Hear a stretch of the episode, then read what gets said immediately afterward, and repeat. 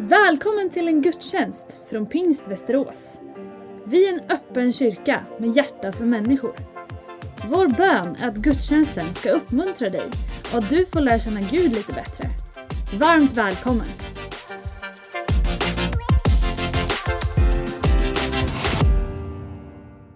Ska vi stå upp tillsammans så ska vi läsa dagens ord som ju är då Kolosserbrevets fjärde kapitel. Det är det avslutande kapitlet i det brevet och i den här gudstjänstserien. Paulus som skriver och vi eh, lyssnar till det i tro på Guds ord och i Jesu namn. Ni herrar, låt era tjänare få vad som är rätt och rimligt. Ni vet ju att ni också har en Herre i himlen. Var uthålliga i bönen, vaka och be med tacksägelse. Be också för oss att Gud öppnar en dörr för ordet så att vi kan predika Kristi hemlighet för vars skull jag är fängslad. Be att jag talar som jag bör när jag lägger fram den. Var visa när ni möter de utomstående och ta vara på varje tillfälle. Ert tal ska alltid vara vänligt, kryddat med salt, så att ni vet hur ni ska svara var och en. Vad mig beträffar kommer Tychikus att berätta allt för er. Han är en älskad broder, en trogen tjänare och medarbetare i Herren. Och jag sänder honom till er just för att ni ska få veta hur vi har det och för att han ska uppmuntra era hjärtan. Tillsammans med honom kommer vår trogne och älskade broder Onesimus som är en av er. De kommer att berätta för er om allting här. Min medfånge Aristarchus hälsar till er och det gör även Markus, Barnabas kusin. Honom har ni fått anvisningar om. Ta emot honom väl om han kommer till er. Även Jesus som kallas Justus hälsar. Bland de omskurna är dessa mina enda medarbetare för Guds rike och de har varit till tröst för mig. Epafras som är en av er hälsar. Han är en Kristi Jesu tjänare som ständigt kämpar för er i sina böner för att ni ska stå fasta, fullkomliga och fullt övertygade om hela Guds vilja. Jag kan intyga hur hårt han arbetar för er och för dem i Laodicea och Hierapolis. Vår älskade Lukas, läkaren, hälsar också till er, liksom Demas. Hälsa till bröderna i Laodicea och till Nymfas, församlingen som möts i hans hus. När mitt brev har blivit uppläst hos er, se då till att det även blir uppläst i församlingen Laodicea och att ni får läsa brevet från Laodicea. Och säg åt Arkippus, se till att du fullgör den tjänst du fått i Herren. Här skriver jag, Paulus, min hälsning med egen hand. Tänk på mina bojor, nåden vare med er. Varsågod och sitt ner.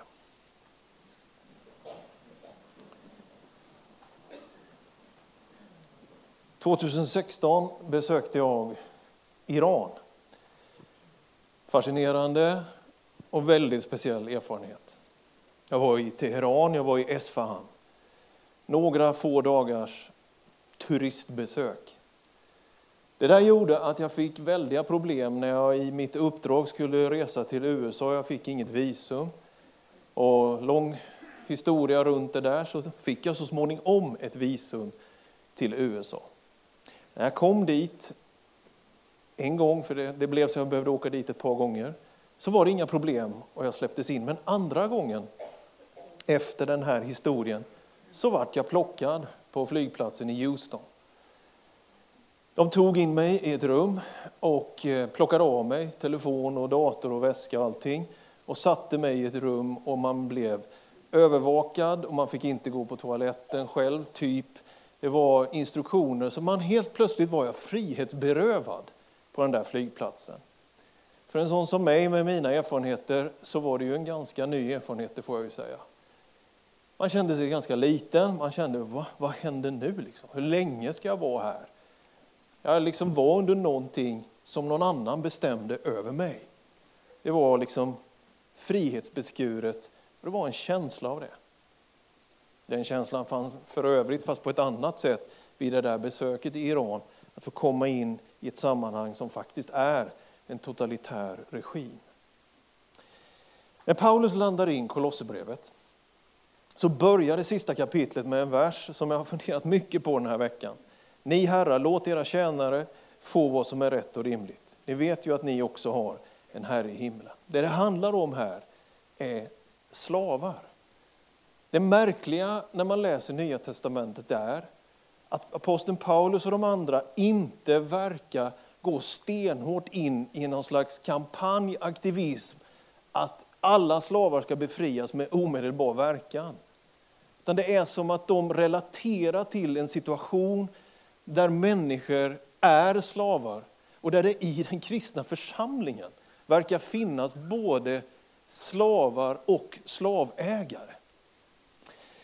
Så ordet förtjänar här, det handlar helt enkelt om de som är slavar. Vi tänker väl idag lite kanske snabbt och hastigt ibland att ja, det var den tiden. Så hör vi om den transatlantiska slavhandeln från Afrika till Nordamerika och så vidare. Och så tänker vi det var den tiden. Vet du, idag finns det väldigt många slavar. Inom trafficking, inom sexindustri, men även i vanlig producerande industri så förekommer det idag att miljoner människor är förslavade. Det här är någonting fruktansvärt, det här är någonting som är en, en obalans, det här är någonting som gör att människor blir utnyttjade och de har inte sin frihet. Därför så kan man tycka när man läser Paulus och när man läser i breven här i Nya Testamentet, vad är det med er? Liksom, varför, varför i all världen tar ni inte ställning lite kraftigare emot denna fruktansvärda orättvisa? Ja, men det finns ju de tecknen också. Här är inte slav eller fri, skriver Paulus om. Han skriver i Galaterbrevet om att låt ingen tvinga på er slavoket igen. Så det, det pågår någonting här som ändå är värt att reflektera och fundera över lite när man läser bibelordet ifrån Kolosserbrevets fjärde kapitel. För här säger då Paulus till de här som har slavar, behandla dem med respekt. Låt dem få det som är rätt och rimligt, men han säger inte befria dem.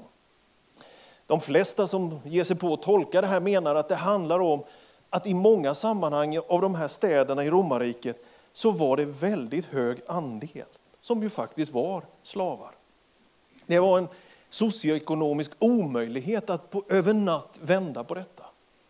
Vi sitter i sådana system idag också, att det förekommer att barn får arbeta och vi vill ta oss ur detta. Men samtidigt så är det en del av en kedja av familjeförsörjning. Det är komplext. Det är det som man törs säga. Det här är komplexa frågor. Och Paulus verkar relatera till en församlingsgemenskap som är något annat mitt i slaveriet. I församlingen låg man vid samma bord. Man bröt av samma bröd oavsett status. Slavägaren fick vara med och slaven. Det är någonting som startar i den kristna rörelsens gemenskap som så småningom leder till den verkliga befrielsen. Vi ser det inte riktigt i de nytestamentliga texterna, men den kristna rörelsens tidiga historia bevisar att det är i frihetens riktning man rör sig. Det här kan verka liksom, ah, vi, 2000-talets människor, vi vill publicera, vi vill driva på. Det här kan verka lite så här provocerande.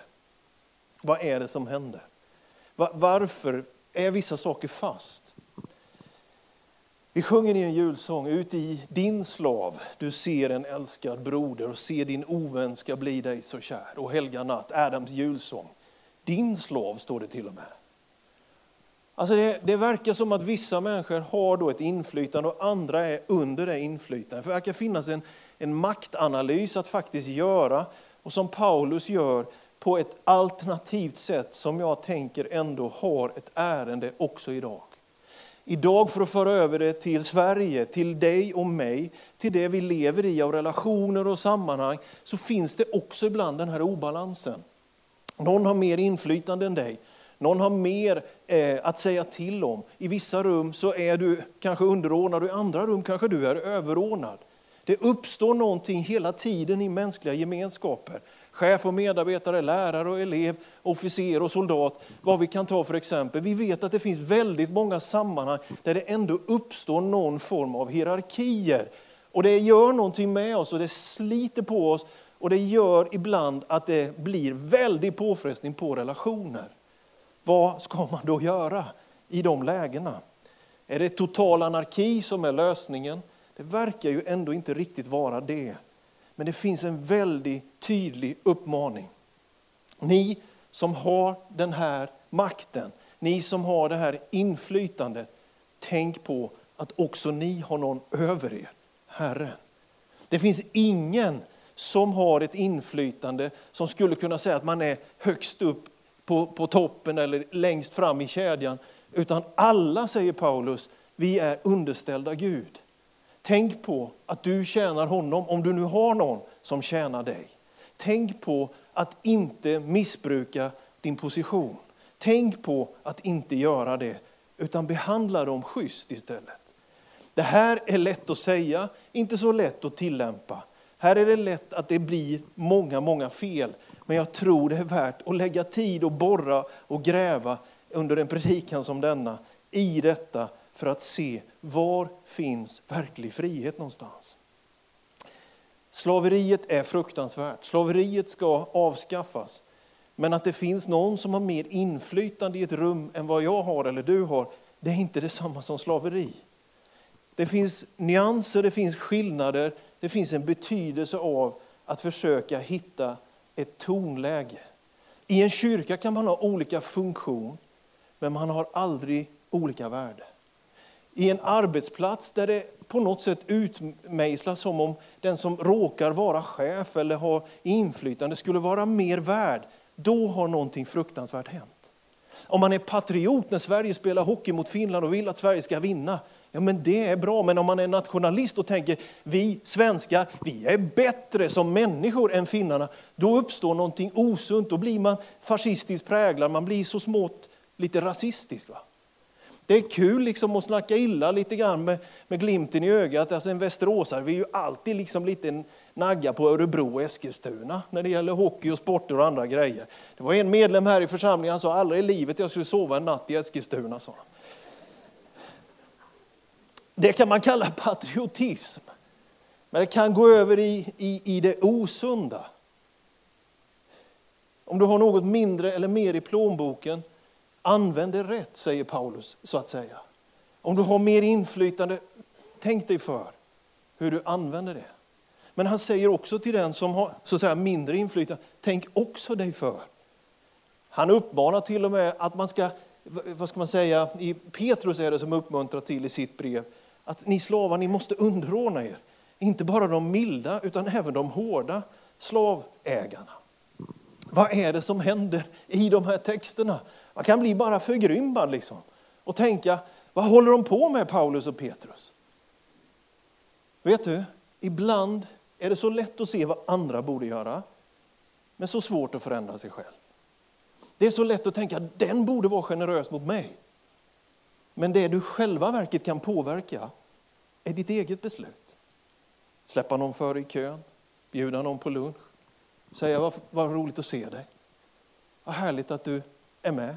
Man blir ju så stolt och lycklig när man möter bara en sån här söndag. Nu blir det det här vi ser med sång och musik. Det finns många andra yngre. Jag tänker på Klara här, Joel och Alexander. Tre stycken som har vuxit upp här i församlingen. Står fram en sån här söndag, spelar och sjunger. Man blir stolt och tacksam. Det är någonting så vackert över att uppmuntra andra och förändra sig själv.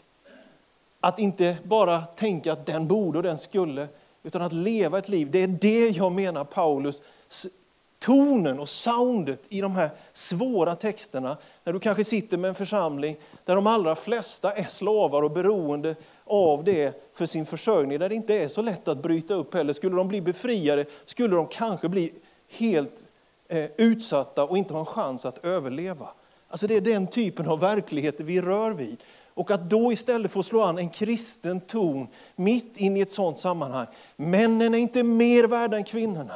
Den som är chef är inte mer värd än medarbetaren. Den som är slavägare är inte mer värd än slaven. Det finns något fantastiskt med den kristna kyrkans miljö när den rebootar alla dessa mänskliga, inte så att det tar bort alla funktioner, att vi är olika, vi har olika uppgifter. Men det finns ingen som är mer värd än någon annan. Det finns ingen som är mindre värd än någon annan. Och om du så sitter fast som slav, kanske i ett missbruk som inte är klassiskt slaveri, men ändå ett missbruk eller ett slaveri så är du inte mindre värd.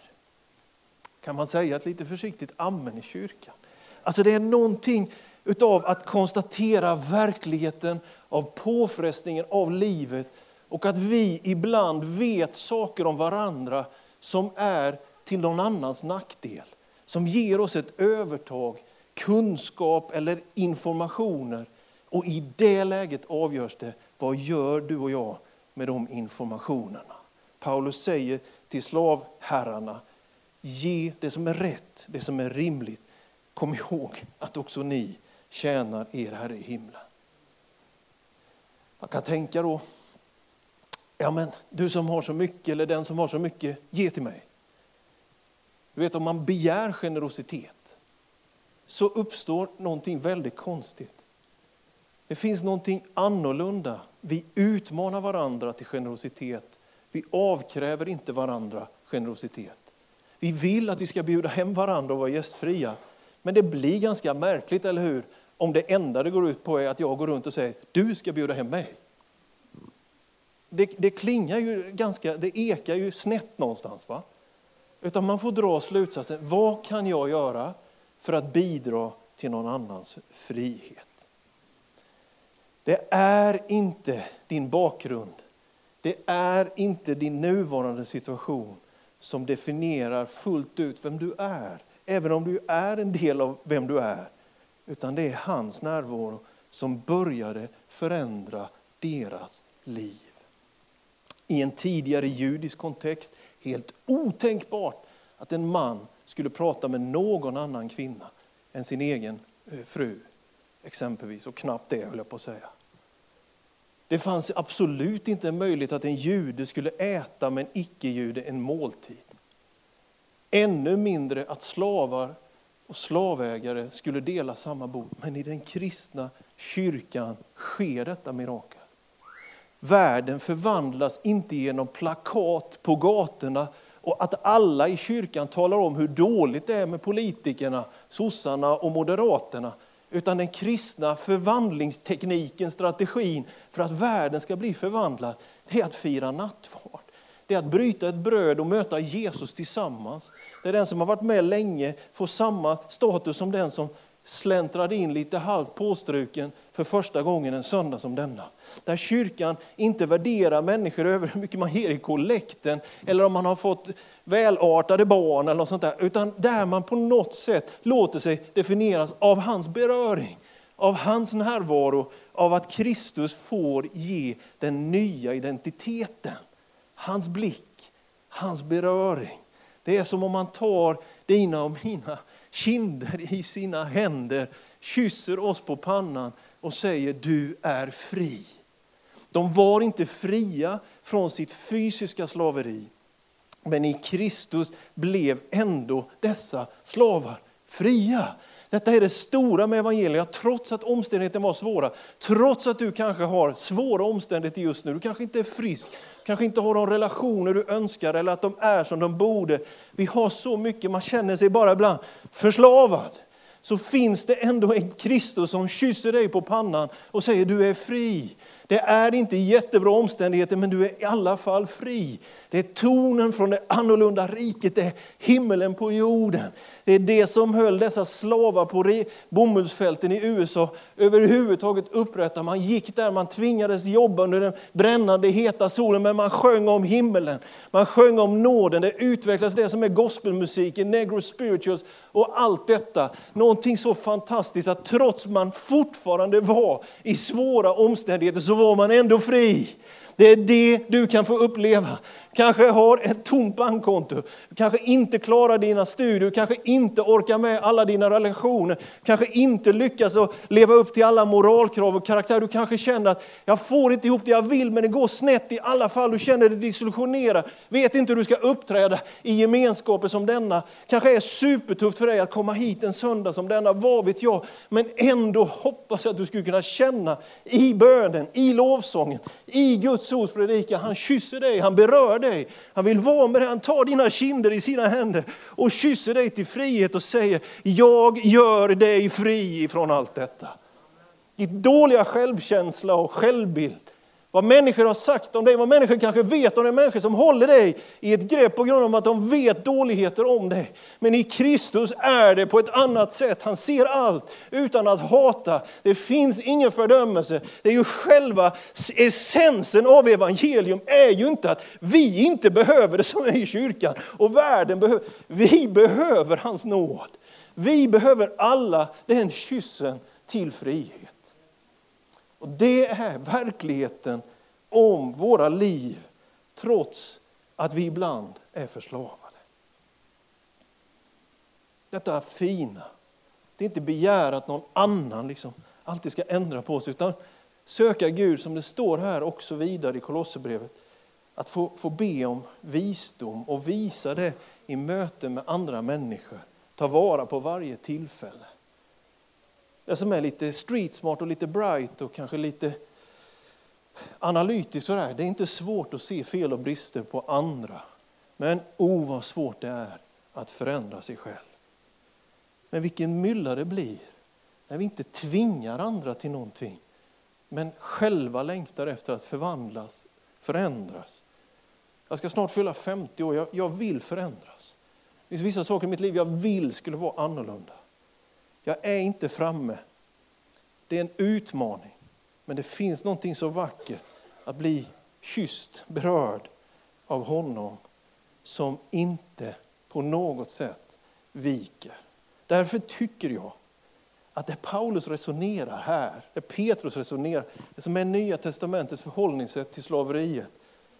Jag tror det är ett exempel på sann frihet, äkta frihet som på sikt och längd leder till att också det rätas till i det ekonomiska, relationella och praktiska.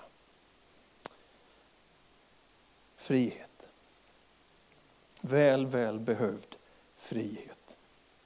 Nåväl, han går vidare i brevet, han förmanar, han säger be uthålligt, be med tacksägelse, be för oss att Gud öppnar en dörr så att evangeliet kan predikas. Be och sen kommer det här som jag nyss nämnde.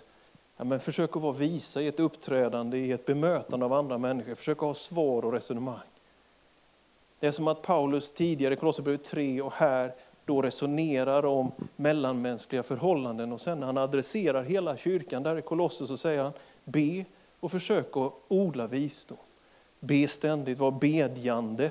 Eh, när det är ett verb som blir som ett adjektiv så säger jag Alltså det är någonting att uppmanas till, någonting vi gör som också är en hållning. Man kan be när vi säger nu ber vi, men man kan leva sitt liv bedjande också. Man ber med uthållighet, man ber med tacksägelse och i detta sker också någonting. Be att evangeliet ska nå fram. Denna rundsmörjande, välsignande hållning av bön och förbön där man sedan också ber Gud om visdom. Som det står i Jakobs brev, om någon brister i visdom så ska han be till Gud och han ska ge detta. Det är någonting så vackert över en bedjande kristen. Det finns många i den här församlingen som har trampat den bönevägen och som är föredömen för dig som kanske är ny i tron, som vill kunna vara dina exempel och föredömen. Inte på något sätt i att det är bättre, utan det är en nedluttrad, ärvd erfarenhet av Gud att man kan leva hela sitt liv bedjande. Man behöver inte leva sitt liv dömande hur andra borde vara. Man kan leva sitt liv bedjande för hur andra människor utvecklas. Och så sker någonting i den myllan. När vi prisar Gud, när vi tillber honom, när vi lovsjunger honom, så är det som att vi också blir framåtsyftande, vi blir progressiva, vi rör oss vidare. Och det är som att våra bördor på något sätt lättare släpper av. Och vi märker i den stunden när vi tillber och prisar honom, när vi lever ut tacksägelse här på jorden, att det är som tiden står stilla, det dallrar i tillvaron. Och när människan fylls av denna rymd av förundran och glädje inför Gud, en församling som prisar honom, det är då man också också smakar verklig frihet. Det är någonting alternativt, det är någonting annorlunda. Så går han vidare här och så är det en mängd personliga hälsningar. kan man ju tycka är en gäspning egentligen att läsa allt detta. Liksom att höra om någon som hälsar till sina kompisar där. Vad, vad är det här? Jag ska inte fördjupa mig så mycket för det är ganska mycket. Bara lyfta fram tre personer, några kon ifrån den här texten. Jag tycker ändå det är fascinerande att det är just det som ändå finns i den store apostelns tänkande när han ska skriva då till församlingen i Kolosse, det är människor. Det är personer som har sina erfarenheter, som har sin bakgrund, som har det som de bär med sig. Det dyker upp alla möjliga namn, ni hörde dem när vi läste texten. Men så finns det ju en som har med det där första vi tog upp, eller den första versen, som nämns här i de här hälsningarna. Och det är ju Onesimus. Han verkar vara på rymmen och nu på väg hem till Kolosse. Och där bor hans herre då, Filemon. Det finns ett brev till Filemon som liksom har med Kolosserbrevet att göra och församlingen och de människorna att göra. Det är någonting så vackert att Paulus i det brevet liksom ställer sig på slavens sida och vädjar till hans herre och säger, gå inte hårt åt honom. Jag får väl betala för det, men egentligen så han är ju lite tuff Paulus också. Egentligen är du skyldig mig, så du borde bjuda honom för att jag egentligen har rätt. Ja, han resonerar på något sätt där och tycker, ta hand nu om Onesimus. Alltså Paulus verkar ställa sig på en slavs sida som har gjort något klantigt, som har smitit. Han vill återföra honom till sin herre, men han vill inte att hans herre ska gå hårt åt honom, utan snarare ta emot honom. Jag läste någonstans omkring detta med Onesimus, och man vet ju inte, men du vet, han dyker upp i texter. Jag tror det är Polycarpus som skriver, och Polycarpus var medarbetare till aposteln Johannes. Om det är samma Onesimus så blir han sedermera längre fram i den tidiga kyrkans historia biskop i Efesus. I så fall är Onesimus ett exempel på en person som har gått från slaveri till kan man säga ett regionalt församlingsledarskap i Efesus. Återigen, vi vet inte hundra, men det skulle kunna vara så. I så fall är det en fantastisk berättelse om vad Gud kan göra i en människas liv när det finns en omgivning som låter en slav, trots att slaven faktiskt hade felat, också uppleva ett förtroende som blir till tjänst för Gud. Vet du att pingstväckelsen, vår rörelses födelse med en afroamerikansk metodistpastor, William J. Seymour, vet du hans föräldrar var slavar i USA. Han växte upp med dem, de var katoliker, men de var slavar. Så pingstväckelsens grundare över världen, denna andliga rörelse som idag griper sig om över 500 miljoner människor, portalfiguren, redskapet Gud bestämmer sig för att använda för att världens just nu kanske mest växande andliga rörelse, redskapet är en son till slavar. Så agerar Gud. Och därför ska du aldrig någonsin tänka, Gud använder de som har liksom manschettknappar och, och, och, och bra, liksom, tillräckligt många poäng. Gud använder vem han vill. Och Gud gör det Gud bara kan göra. Och han har inte hänseende till person, han har hänseende till det villiga hjärtat. David var en man efter Guds hjärta, men vi vet alla om många fel och brister. Man kan säga, jag hörde en pingstledare Glenn Burris från Foursquare i USA, han sa så här, undervisade så här. Han sa att Petrus hade absolut dåliga dagar, men Judas Iskariot hade ett dåligt hjärta. Kanske det är skillnaden. Inte det perfekta, felfria, men ditt hjärtas hängivenhet, villighet, öppenhet för att bli brukad av Gud för större syften är mer långtgående bärande än nog så många goda kvalifikationer och fina karaktärsdrag. Vi må ha dåliga dagar. Men Gud ska hjälpa oss att vi inte har dåliga hjärtan. Den andra personen som jag vill lyfta fram här är Nymfas. Eller egentligen kanske Nymfa. Det här är intressant, att många bibelöversättningar, inte alla, det är olika och särskilt nu, så, så är det liksom, det här är ganska intressant att av de här, man kan ju nästan tänka när man läser de här hälsningarna, var är brudarna någonstans? Men det dyker upp en man här som egentligen, det är väldigt omdiskuterat om det verkligen var en man. Jag tror att de bibelöversättningar vi kommer att se framöver nu så kommer det nog stå nymfa tror jag. Nymfa är ju ett grekiskt namn som betyder en ung kvinna egentligen. Återigen, det ska inte hamras fast till 100-100 procent, men det är väldigt troligt egentligen med i varje fall dagens bibel, vad ska man kalla det, forskning, att det faktiskt var i den här listan en husförsamlingsledare, en församlingsföreståndare som hette Nymfa. Det är liksom ett, ett namn i singular femininum. Till och med akkusativ, låter som jag kan något här, men det smsade min son till mig på morgonen. Här. Hälsa till bröderna i Laodicea, står det, och till Nymfas. Tycker egentligen att det talar för att det är en kvinna det här handlar om. Varför skulle det annars särskiljas på det sättet, bröderna och Nymfa? Vad vill jag säga med detta? Ja, men man ska vara ödmjuk inför bibelöversättarhantverket. Men man ska också vara nykter och inse att även där har det ätit sig in förförståelse, teologiska uppfattningar. Och därför bör man vara vad ska man säga, vidsynt och inse att vi behöver läsa flera bibelöversättningar. Vi hörde en god, eh, en god, ett gott resonemang om bibelfördjupning här. Det går inte heller i den här frågan bara säga så här var det, det var en kvinna. Vi, vi vet inte det hundra, men mycket troligt skulle man kunna säga att det kanske ändå var det. Och att det genom historiens gång, att man till och med frestas att när det gäller att välja var kommatecknet ska sättas, eller om man ska göra det till femininum eller maskulinum, att man frestas att tänka utifrån det man själv har som preferens. Det man gillar bäst. Och då begår man, tror jag, en svår synd. Att istället våga stå upp för och se att här finns någonting av en bredd och en verklig, verklig frihet. Den tredje personen som jag tänkte lyfta fram av alla dessa personer, den sista då, det är Demas. Han dyker upp i Paulus sista brev. Och Paulus skriver om honom, han har övergett mig av kärlek till den här världen. I det här läget när Paulus skriver Kolosserbrevet så, så är han on team. Han är i farten, han är med och tjänar. Men när Paulus landar in och skriver vad vi tror är hans sista brev så konstaterar han att Demas hade övergett honom.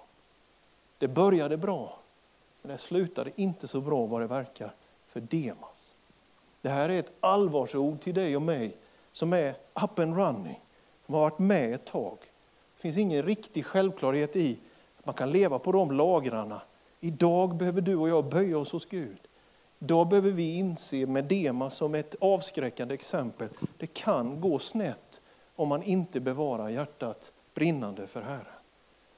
Men jag tror inte vi har gått så långt hemifrån att vi inte hittar vägen tillbaka. Dostojevskij föddes för 200 år sedan. Han skriver i Bröderna Karamazov om att när du börjar ljuga för dig själv så förlorar du till slut respekten både för dig själv och andra. Det är att vara ärlig med sig själv, sina fel och brister och sina möjligheter.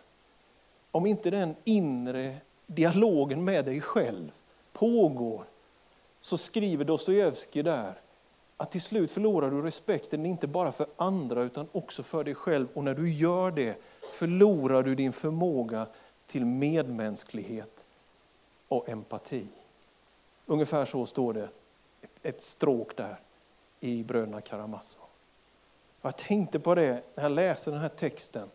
Det resoneras om slavar och slavägare och det är hälsningar till personer. Det är husförsamlingsledare och det är fångar. Människor som sitter fångade, till exempel han som själv skriver Paulus. Det finns alla möjliga historier och berättelser. Den inre dialogen, att själv få vara ärlig vem man är, komma inför Gud, inte och briljera, utan ta emot hans nåd och kraft för man verkligen behöver den. Och ändå kunna konstatera att Gud använder vem han vill. Han använder slavar och slavägare.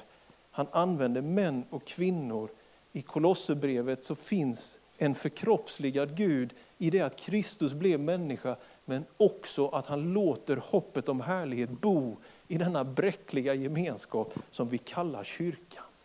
Du och jag, trots det som vi skäms för, det vi inte vill berätta särskilt högt om, så kan han ändå använda dig och mig.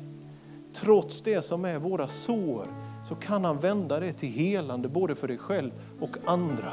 Trots att slaveriet kanske fortsätter en dag till eller ett år till, så kan du ändå vara fri i själ och hjärta. För han kysser dig på pannan, förändrar, förändra dina tankar om dig själv. Gud är med dig. Gud står på din sida. Han har hopp för dig. Och i, genom det så förändras situationen för din omgivning.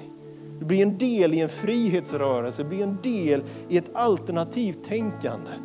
En kyrka som är fylld av människor som inte positionerar sig men som tjänar. En kyrka som tillåter tjänster och gåvor och blomstrande kreativitet men som aldrig någonsin faller för frestelsen och tänker att då har den mer med Gud att göra eller den är bättre eller den skulle vara sämre. Utan som förstår utan Kristi beröring så finns ingen frihet för någon enda utav oss.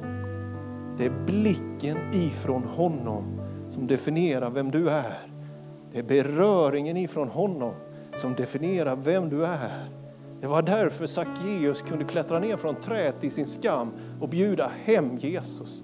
Det var därför kvinnor kunde resa sig upp och gå frimodigt och bli en del i den tidiga kyrkans ledarskap. Det var därför slaven Onesimus kunde bli biskop i kyrkan.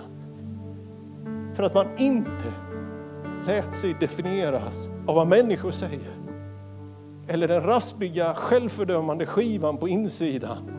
Utan det är blicken av honom som förvandlar oss. O, vad vi behöver den blicken, den beröringen. Och en kyrka då som tar emot detta genom att vara bedjande och söka visdom i relation med de utomstående. Här, här växer fram någonting väldigt vackert, någonting fint över den kristna rörelsen. Den berömmer sig inte av sig själv och förträffligheten, men den lever ut den verkliga friheten. I Jesu namn. Amen. Ska vi stå upp tillsammans? Herren är här. Det har han lovat i sitt ord. Och det är en verklighet sedan pingstdagen att han är närvarande genom sin helige Ande. Jag tror att han vill röra vid oss varje dag såklart och när vi firar gudstjänsten så, så tjänar vi honom men vi blir också betjänade. Vi ger ut någonting men vi får också en påfyllning. Och jag tror att vi alla av och till faktiskt är förslavade. Och jag tror också att vi ibland är slavägare. Vi har inverkan. Och idag så är utmaningen till oss att gå den verkliga frihetens väg. Tack Jesus för din närvaro här. Tackar dig för att du låter din himmelska godhet uppenbaras av nåd och värme och kärlek och barmhärtighet vara över din församling. Tackar dig för gudstjänstens moment av bön och lovprisning, bibelläsning och förbön. Tackar dig för att vi får söka dig idag, Herre. För den här tidens steg för våra egna liv, Herre. Och hjälp oss att dra rätt slutsats om det vi själva sitter fast i och det andra sitter fast i. Att kyrkan skulle kunna vara en annan miljö som står upp för rättfärdighet och rättvisa och sanning, men på ett annat sätt än denna värld gör. Din blick, din kyss, din beröring du tar vårt ansikte i dina händer. Lyfter vår, vår, vår, vårt ansikte till dig. Prisa dig Herre för det. Jesu namn. Amen. Det är två moment i förbönen i den här gudstjänsten. Och det första kommer ske genom att du får räcka din hand. Och det andra ges en möjlighet att komma fram här och ställa sig om man vill för en kort, kort förbön. Vi, efter pandemin har vi ännu inte riktigt kommit igång med förbönsschema och sådär. Så det är inte ett förberett gäng förebedjare, men vi ber ändå gärna med dig. Jag återkommer till det alldeles strax. Men den första frågan, om vi kan ha respekt för varandra och, och sluta våra ögon eller titta på om du har putsat skorna bra nog. Så vill jag ställa en fråga ut i rummet här om det finns någon som just den här söndagen vill fatta sitt beslut. Ta emot Jesus Kristus till frälsning. Om du vill ge upp det privata projektet av att fixa allt själv och istället säga Jesus jag vill att du tar hand om mitt liv. Förlåt mig mitt ego, liksom mina synder. För, ge mig Herre din nåd Herre. Om du känner att Nej, men jag vill ta det beslutet idag så kan du räcka din hand till Gud just nu. Möjligen ser jag det, men framförallt ser ju han det. Finns det någon som idag skulle vilja ta det steget för första gången så får du räcka din hand just nu. Några veckor sedan här var det fem stycken som räckte sin hand på frälsningsinbjudan och vi försöker lotsa dig och dem vidare. Är det någon här idag? Det är nästan svårt för mig att se ut i mot ljuset här men Ja men det är bra. Ja.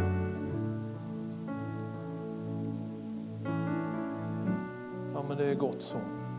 Erbjudandet har gått ut. Den andra möjligheten som du har idag det är att bara enkelt komma fram och ställa dig här om du känner att jag behöver helande till min kropp. Jag behöver bli fri från slaveriet på något sätt. En område det skulle kunna vara. Jag behöver frihet. Något annat du vill så kommer jag och vi är flera stycken. Vi, vi kommer inte att fråga dig massa saker. Det blir inga långa böner. Vi helt enkelt bara lägger vår hand på din axel och ber en kort bön om välsignelse. Om du känner att Nej, men jag, den här myllan, jag, jag, jag vill ha mer av Jesus i mitt liv. Jag behöver hans läkedom. Så när lovsången börjar här så kommer du bara fram och ställer dig så ber vi med dig. För oss är det viktigt, vi är en del av den typen eller formen av kristendomsliv att vi vill uppmuntra till gensvar. Så det här är din stund, det här är ditt tillfälle att också få gensvara på det sättet. Så varmt, varmt välkommen om du vill att ta emot förbön i denna gudstjänst. Gud välsigne dig. Du har lyssnat på en gudstjänst från Pingst Västerås. Har du frågor om församlingen eller vill veta mer om kristen tro kan du gå in på vår hemsida vasteras.pingst.se Varje söndag firar vi gudstjänst tillsammans klockan 10.30. Välkommen att vara med via webben. Sök efter vår Youtube-kanal Pingst Västerås så hittar du livesändningen.